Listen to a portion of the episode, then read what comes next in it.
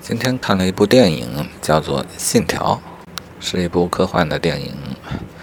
它科幻的部分呢，是物理当中最为普遍的一个规律啊，那就是时间或者说熵。这个规律在我们这个宇宙是如此的普遍，以至于我们几乎不可能察觉到啊，这不是几乎啊，我们根本没有察觉到过相反的情况。当然，虽然可以想象，但是无法察觉，这就会导致我们判断事物的最基本的一个惯性失效了啊。那这个电影就会很烧脑，情节的设计也很困难啊。但我觉得它编织了一个相当复杂而完整的情节啊，有好几重的时间的正向和反向交织在一起的一个情节，这个当然很厉害，但是或许我太醉了，我最近的状态也跟不上这样的一个思路。虽然我明白它大致要说明的是什么问题，但是我几乎没有办法理解其中的每一个具体的设计。好，时间的反转是很令人错乱的，尤其正向的时间和反向的时间若同时存在，那就让人更加的困惑。这可以类比于另外一个规律，比方说在地球上面，我们习惯于重力是向下的啊，我们习惯于有一个重力，并且重力是向下的，这是我们看世界的一个习惯。当然，当我们到了太空中，我们就会发现，我们原本所依赖的，我们原本所习惯的，彻底被颠覆了。这个需要一些时间去适应啊。而这个规律仅仅是存在于地球表面及其附近的，在宇宙当中有许多地方是不受该规律的节制的。但我们已知的宇宙都至少目前都符合一些确定的规律啊，比方说熵增、时间的指向性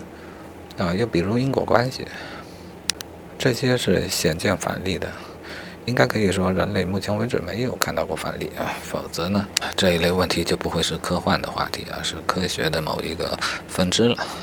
好，那么这么坚强、坚定、似乎无所不在，并且与生俱来的一个规律，如果被颠覆的话，我们同样是很困惑的，我们需要去适应它，而且这种适应会困难了许多。因此，这部电影我认为是特别烧脑的。我想即便在清醒的时候看它，也会觉得特别的烧脑。说起来，其实我挺佩服那些好莱坞的编剧，他们的想象力，他们的执行力，给我们营造了一个这样特别的一个虚拟的世界啊。这个将来如果有兴趣可以回头再看一下，再看的重点就是去理解它具体的剧情的设计，任务的每一个步骤的设计，这个需要精神很好才行，因为几条时间交织在一起，那么你要对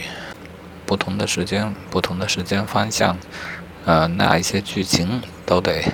记得住啊，并且把它们交织在一起，才能理解他们的行为啊。当然这些只是具体的细节啊，只是技术活，有兴趣的可以再看一看，就当做脑筋的锻炼啊。